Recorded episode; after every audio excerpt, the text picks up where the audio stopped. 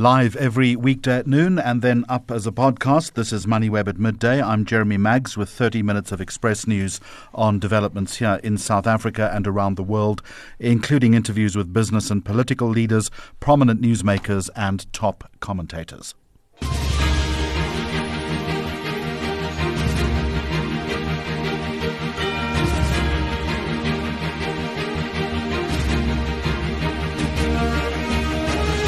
It's Thursday, the 14th of December. Coming up on the programme, concerns raised over Gauteng's new police wardens and the powers they have.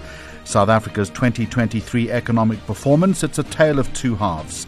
Does the COP28 climate deal go far enough?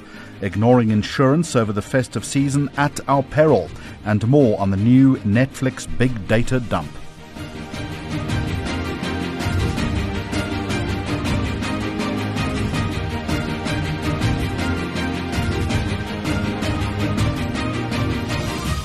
This is causing some controversy. Gauteng's crime prevention wardens have been declared peace officers, and that means they will have the power of arrest and can carry a firearm. But many experts are saying, though, there are grounds for serious concern. One of those is Dr. Jean Redpath, senior researcher at the Dullah Omar Institute at the University of the Western Cape, who leads our program on this Thursday. And firstly, can you explain the confusion surrounding these legal powers? There are a number of problems with how it's been reported and what is actually possible in terms of the law. So, the first problem is that provinces cannot do any kind of policing in terms of the Constitution. The Constitution says that provinces have three possible avenues to policing power. One is the powers in the Constitution, which are largely limited to uh, monitoring police conduct police community relations, commissions of inquiry like the Khayelitsha Commission, where those com- police community relations have broken down. Then it also opens the door to national legislation giving provinces some power and the minister mm. allocating uh, functions. Now, neither of these things has happened. There hasn't been legislation giving any power to provinces, and there hasn't been an allocation by the minister to provinces. So, provinces do not have the power to do any sort of policing of this nature. Secondly, the way Section 334 works is there's an underlying competence. So, for example, this is the section in which you can have a declaration as a peace officer. So, a peace, there isn't a, a set of powers that is consistent for every peace officer. Each individual type of police officer has a discrete set of powers. So, for example, in the Northwest, provinces have powers to make legislation on gambling.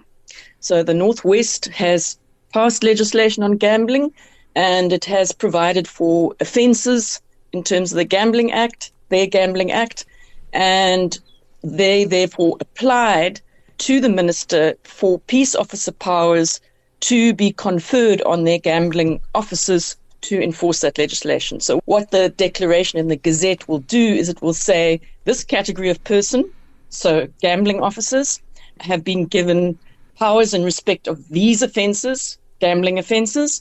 These are the kinds of powers. So, for example, typically it will be the power to issue a notice or to search and seize items involved in the offence. And then it will also delineate the jurisdiction. In the case of Northwest, it will be the Northwest province. So there needs to be an underlying competence, and the Gazette will clearly specify the powers that have been given. Now, the minister can't just make a statement and then suddenly people have powers. Mm. It needs to actually be in the Gazette and there needs to be an underlying competence. And that's not, not the end of the story either. So you have this category of persons who has now been given a particular set of powers in a particular jurisdiction over a particular set of offences. Each individual person must then be signed off by the National Commissioner of Police as not having criminal offences. They usually require also that they've not been declared unfit to possess a firearm. That doesn't mean they can possess a firearm. It just means there's a process in law that happens when you've been convicted of an offence that mm-hmm. you are so declared. And the National Commissioner must sign off that he's satisfied as to the training you've received. Now, that has to happen for each and every person who wishes to exert those powers. So none of that has happened. and typically, that takes months. The process, uh, you know, th- this was a big problem for the city of Cape Town getting sign off on on all of their law enforcement officers, all their metro police officers in this in the in the similar way. Each individual person has to be considered and signed off by the SAPS. So that's another thing that must happen. So, when it comes to yeah. firearms, that's a whole different mm. piece of legislation. That's the Firearms Control Act. It's employees of someone which the registrar of firearm uh, which the registrar of firearms has designated as an official institution. Such official institutions have to meet certain requirements. They have to have a safe place for firearms. They have to be able to do training, all sorts of things. And then employee, they then issue permits to employees. Now, it's unclear to me whether the Gauteng Department of Safety and Security has been declared an official institution. It would seem to me that they probably don't have all of that in place, and so it's unlikely. And so they would also not be able to issue any permits for firearms. So let me ask you this then. So, central to this yeah. issue seems to be the phrase underlying competence. What does that mean and how is that rectified? Well, it cannot be rectified because there is no power in the Constitution currently for provinces to carry out policing powers. There are powers for provinces to make legislation on gambling and to police that, to have liquor legislation and to police that. There have been peace officers declared in, in respect of liquor officers. But currently, at the moment, there is no such power for provinces, which is why the Western Cape went to such great lengths to make a deal with the city of Cape Town to hire additional law enforcement officers employed by the city of Cape Town because municipalities do have those powers. Provinces do not. So unless the Minister of Police, so not the Minister of Justice, unless the Minister of Police in his national policing policy makes an allocation to a province of a policing power, there is no underlying constitutional basis for such powers to be given to the institution of the Gauteng government. So, peace officers that are currently walking the beat, uh, they would legally be deemed inoperative. They carry no power, and therefore people would not have to listen or obey them. So, I mean, every individual has powers of citizens arrest. So, in the same way that neighborhood watches or community police forums may have certain powers, for example, if someone is committing an offense in front of you, you or me or a member of a neighborhood watch and it has to be a serious offence. That's a Schedule One offence, like theft, like uh, robbery, those kinds of offences. Then all of us have the power to arrest that person if we can. So that's the extent of the powers that the Gauteng crime wardens, and I'm not going to call them peace officers because they are not peace mm. officers. They haven't been hasn't been published in the Gazette. Hasn't they haven't individually been accredited one by one, and so they are not peace officers. They are simply, you know, like a neighborhood watch or a community police forum. It's it's they do not have any powers. Thank you very much for the clarification, Dr. Jean Redpath from the uh, Dullah Omar Institute. MoneyWeb at midday for all your up to date stories. After a stronger than expected first half of the year, economic activity measured in the Bankserv Africa Economic Transactions Index leveled off in the final months of 2023. The November index reading reflected another disappointing month, moderating to the same level as a year ago. More on that now from economist Elize Kruger. And Elize, given the readings and the contraction in real GDP in Q3, how likely is it then that we're heading towards a technical recession? Jeremy, not impossible that we might, you know, see a second quarterly decline. Uh, the BETI index, you know, is indeed signaling that that the economy is under pressure, and you know we've had now five consecutive monthly drops in the BETI index, and over time the BETI has had a good correlation with GDP growth. However, you know, sector like the agricultural sector could perhaps bounce back. So it's not a definitive, you know, indication, but it definitely signals that the cumulative impact of many challenges are now at its harshest in the economy, and that could very mm. well result in a further further quarter of contraction. How do you interpret then the stark contrast in economic activity between the first and the second halves of this year? Well, yeah, that is indeed perhaps a difficult question to answer, but I would say we had a surprise in both economic growth and in the bet in the first half. And I think that was just maybe a, a, factor that we've not quite seen the cumulative impact, you know, hurting the economy as bad in, in the first half than in the second half. Thinking about interest rates, we are now 125 basis points above a year ago's level. So that extra pressure on household budgets now built up towards the second half of this year. You'll recall that we we sort of reached that upper level in the mid mid year period. Similarly, you know, we've not seen a notable drop really in our inflation rate, so we still have high cost of living, especially on things like food prices. So the pain is out there, and I think we've reached a level where it's now more punitive in the economy than in the first half. And none of this, of course, Elize, has been helped by the spate of load shedding. Absolutely, that remains perhaps the number one factor that has kept the economy back this year. But one should look at it a bit broader. It's also in the last month or two our logistical crisis that's been uh, getting worse. You know, we've also seen our job market remaining fairly lackluster and our you know wage increases not keeping up with inflation. So all of those factors in combination you know, result in this fairly dismal economic stance where we currently are. Mm. Elize, you've spoken about the, the signs of stress among households reaching punitive levels at this point, as you put it. Um, how do you think this is going to shape consumer behavior in the near term as we then head into Q1 2024? Yes, I expect more of the same in terms of the, the pressure on household budgets, at least for for Q1, you know, next year. I mean, looking forward into 2024, hopefully we should start to see, you know, cuts in our interest rate in the second quarter, uh, very much perhaps in line with what the US Fed might also do. And we should start to see our inflation rate also moderating a bit more towards the second half of next year. So that should help households on balance sort of from the middle of next year. But I think, you know, the first half will remain more of the same in what we have been experiencing i.e., it will remain a difficult economic environment. But there will be factory pressure next year as well. If you look at the PMI, that's remained below 50 for several months now. Uh, it says a lot about the current state and I guess the future outlook for next year of the manufacturing sector. Yes, indeed. The manufacturing sector has been under pressure actually for a couple of years if you really look at it a bit longer term. So yes, and you know they are uh, obviously energy, you know, intensive in, in terms of their usage of, of, of power and so on. So although we've seen some resilience, you know, meaning we, we could have expected uh, even worse levels if you look at the, the, the load shedding in 2023, so sectors have started to adjust to that, you know, looking at, you know, mitigating measures that have been put in place and so on. But still, it's a muddle along scenario on manufacturing. And, you know, globally, we've not been helped by uh, the global economy, which also had a difficult year. So, yes, I can't see much upside in manufacturing into next year.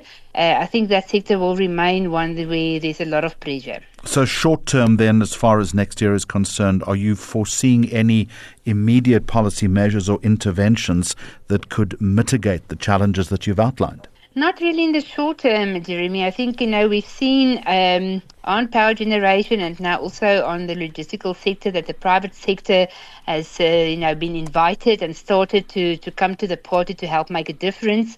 But these are more medium term developments. It's not going to sort out South Africa's near term problems like in quarter one next year. But hopefully, in the medium term, you know, talking more 2025 and onwards, we should start to see the positive impact of more private sector involvement in the economy especially on the power generation side when we've started to see a, a, huge pipeline of projects that are now being built. That capacity should come online in the next sort of 12, 18 months and should start to make a difference. But it's not a near term, it's, it's more a hmm. medium term expectation. Elize Kruger, thank you very much for joining us. You're listening to MoneyWeb at midday. In United Nations terms, the COP climate deal is said to be historic and also the biggest step forward on climate change since the Paris Agreement in 2015. But the big question is is this deal enough to keep temperatures in check? And Nkateko Chauke from Oxfam South Africa joins us. The global organization does have concerns. A very warm welcome to you. Do you believe this deal then is sufficient to keep global temperatures, the temperature rise under 1.5 degrees this century? Hi, Jeremy. Uh, thanks for having us on the show. Um, I also just want to recognize that the Paris Agreement process uh, presents us with an immense opportunity to, you know, co-create and come to solutions that save our planet.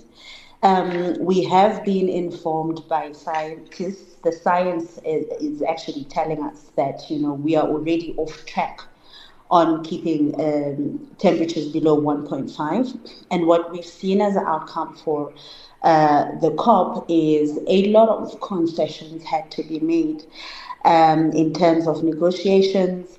Um, some key milestones came up. I mean, this is declared as the first health COP. Uh, so, a lot of considerations going into addressing health impacts and investing quite a great deal of finance into that. Um, but as Oxfam, we really recognize that we need new and additional finance. We can't keep on circulating uh, the same money. And without this finance, we really can't reach the targets that uh, we want to see. Now, for the African context, is also entirely different, Jeremy. Uh, in essence, Africa is already by default on net zero. We are the least emitters. But, you know, the kinds of deals that have been brokered, one, do not guarantee us keeping on track. And two, have detrimental con- consequences for uh, African economies as we'd have it. Where do you think that finance should come from, given there is a reluctance from the big polluters to make any further contribution? I mean, I'll start off by saying that, you know, climate finance is essentially historical debt uh, from polluters in the global north who owe this money to uh, the global south. So you can't essentially say that, you know, you owe me $10, if I may make an example. Uh, you break my windows in my house, and then you offer me to loan me $5 to actually repair um, that damage. So essentially, what we are seeing is that the use of money and how it's coming back or building back in terms of that responsibility often comes in loans and less in grants. Now, where should this money come from? Um, is an essential question. I mean, there's a whole conversation just um, around just how the fiscal space is really uh, escalating the debt trap for African uh, countries. But we really need to create a global financial architecture that is fit for purpose in terms of the climate finance model we need. And now, that's that is that's unlikely. That's unlikely to happen in the short to medium term. So what you're also suggesting is that unless there is a change in that respect, uh, we're caught between a rock and a hard place. Nothing's really going to change. Absolutely. And we have um, also an opening in terms of looking at the global tax arch- architecture itself. I mean, if we look at profit-based erosion, if we look at, you know, uh, profit shifting, illicit financial flows leaving the continent itself, um, it's in excess of 500 billion. So that's the kind of money, if we're putting regulatory frameworks that really ensure the safeguarding of this, but also creating a tax economy that builds back into uh, economy, um, economies. So for us, debt in Africa is an essential problem. And until we tackle that issue around debt limiting the fiscal space, that's only when we can tap into uh, new finances to, to finance the kind of climate action that we need. Another weakness that has been pointed out is that there is an agreement on transitioning away from fossil fuels for energy systems, all well and good, but there is a there's no there's not enough focus on plastics, transport, or agriculture, which kind of gives weakness to the whole argument, doesn't it? Yeah. Yeah, absolutely. And and you know a sticky point for these negotiations at COP28 was around key terms such as abatement, right? And a lot of blockers such as the major economies, US, China, were pushing back on, you know, the removal of that tax in terms of phasing out fossil fuels completely. Now, with that term abatement, there gives leeway for um, a lot of extraction to continue, uh, coal projects to continue, without also looking at uh, some of the mitigative action as well. Um, the least focus as well was on um, you know, agriculture. And the argument has been that, you know, we need new kinds of technologies uh, that can help us in terms of transitioning and activating that space. Mm. And However, as, as, you made the point you made a little earlier, all of this uh, does cost money. Unfortunately, we are out of time, so something to celebrate globally, but uh, still big problems as far as the uh, developing South is concerned. Nkateko Chauke from Oxfam South Africa, thank you very much indeed for joining us on the program. MoneyWeb at midday for all your up to date stories. Well, chances are you're going away from tomorrow and you might come back and find your house has been burgled. Many of us might not be looking for possible loss or damage, though. George Malachane from Consult by Momentum has some good advice, though, so let's wade straight in as he joins us on the program. What then are the risks associated, as you point out, with reversing car insurance premiums during this festive season, and how can it affect your coverage?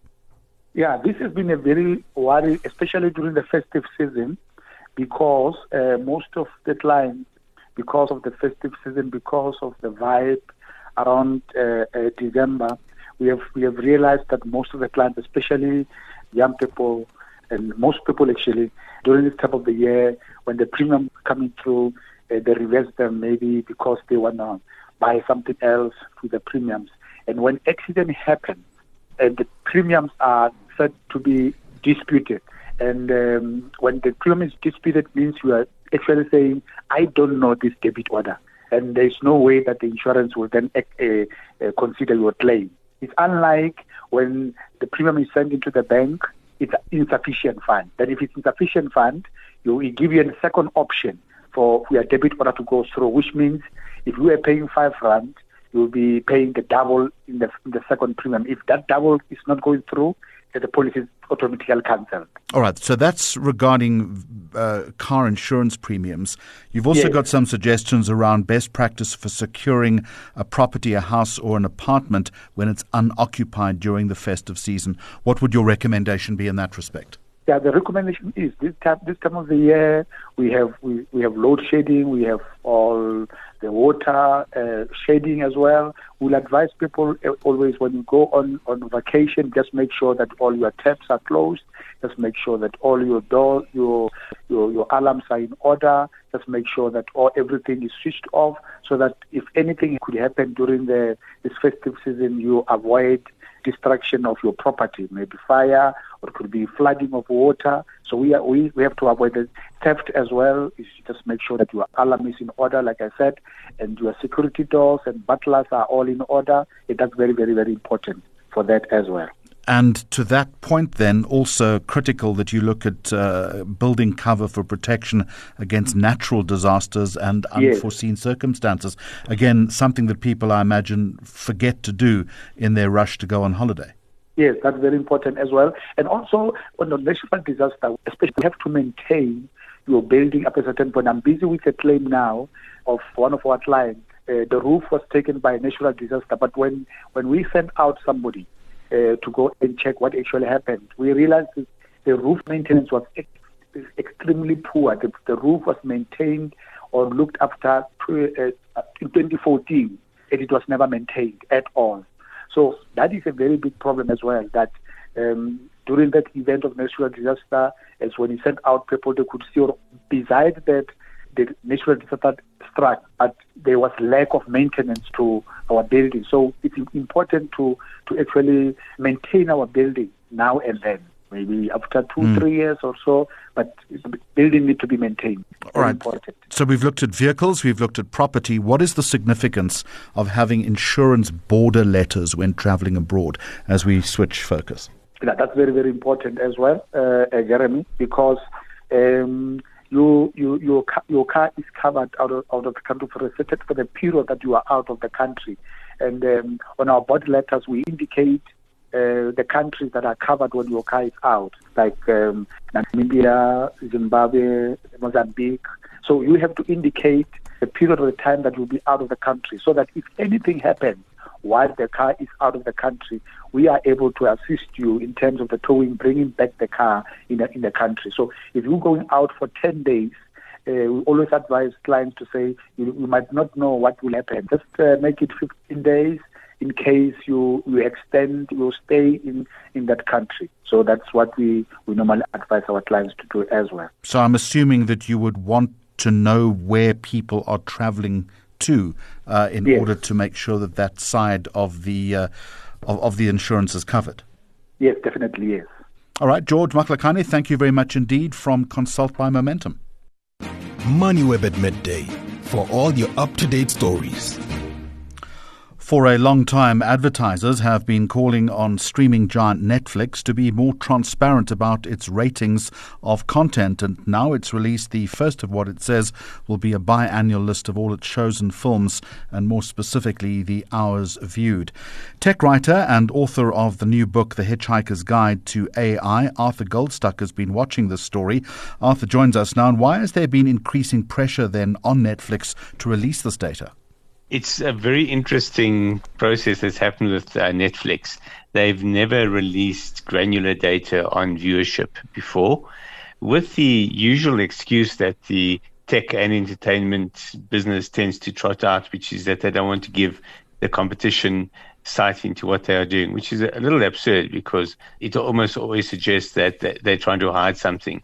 And that's exactly the view of the uh, Writers and Actors Guild, who, when they uh, struck the deal with the uh, movie industry to end the uh, the actor strike, it was one of their requirements that the industry become more transparent. At least the streaming industry should become more transparent to the viewership. So traditionally, the box office has always been highly transparent in terms of how many tickets are sold, and historically, in fact, you can see exactly what every movie earned, where it earned it, etc. But in streaming, there was nothing like that, and uh, this meant that there was an aura of dishonesty around the streaming industry, and particularly Netflix being the giant in the industry. So, Arthur, have we learnt anything that we don't know? Not particularly, but we are seeing incredible numbers for hours viewed of shows. The number one show is season one of The Night Agent, which had 812 million hours of viewing. That's a lot of people spending a lot of time in front of the TV. And then uh, you go down to, let's say, uh, number five, which was Queen Charlotte, a Bridgerton story.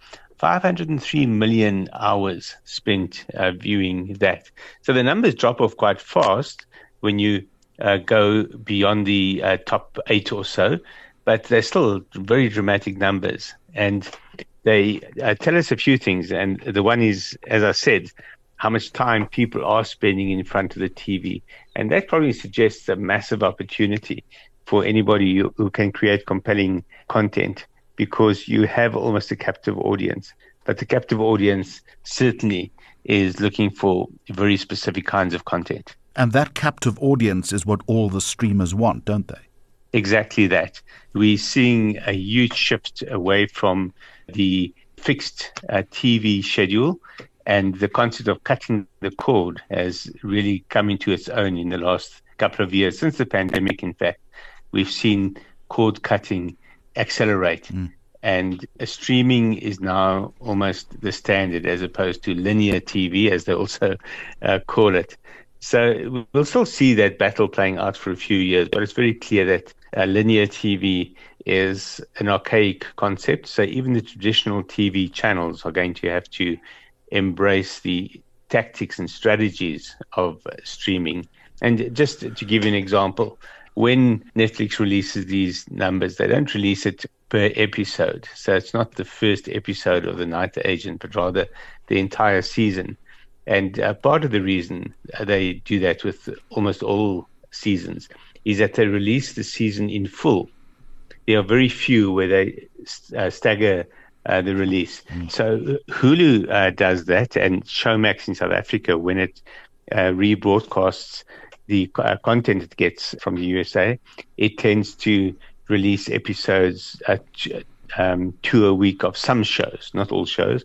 Same with BritBox, which is also becoming more and more active in South Africa, more and more originals that they themselves are producing, as opposed to just rebroadcasting British uh, TV content. And the sense of, of being able to allow people to binge everything in one go or in one weekend or whatever the case might be is becoming a, a dominant theme in uh, streaming TV. And I do believe that linear TV is going to have to find a way to adapting to that revolution. Arthur, how do you think the release of this viewership data is going to impact the streaming industry as a whole? It's uh, going to force everyone in streaming to become more granular in the data.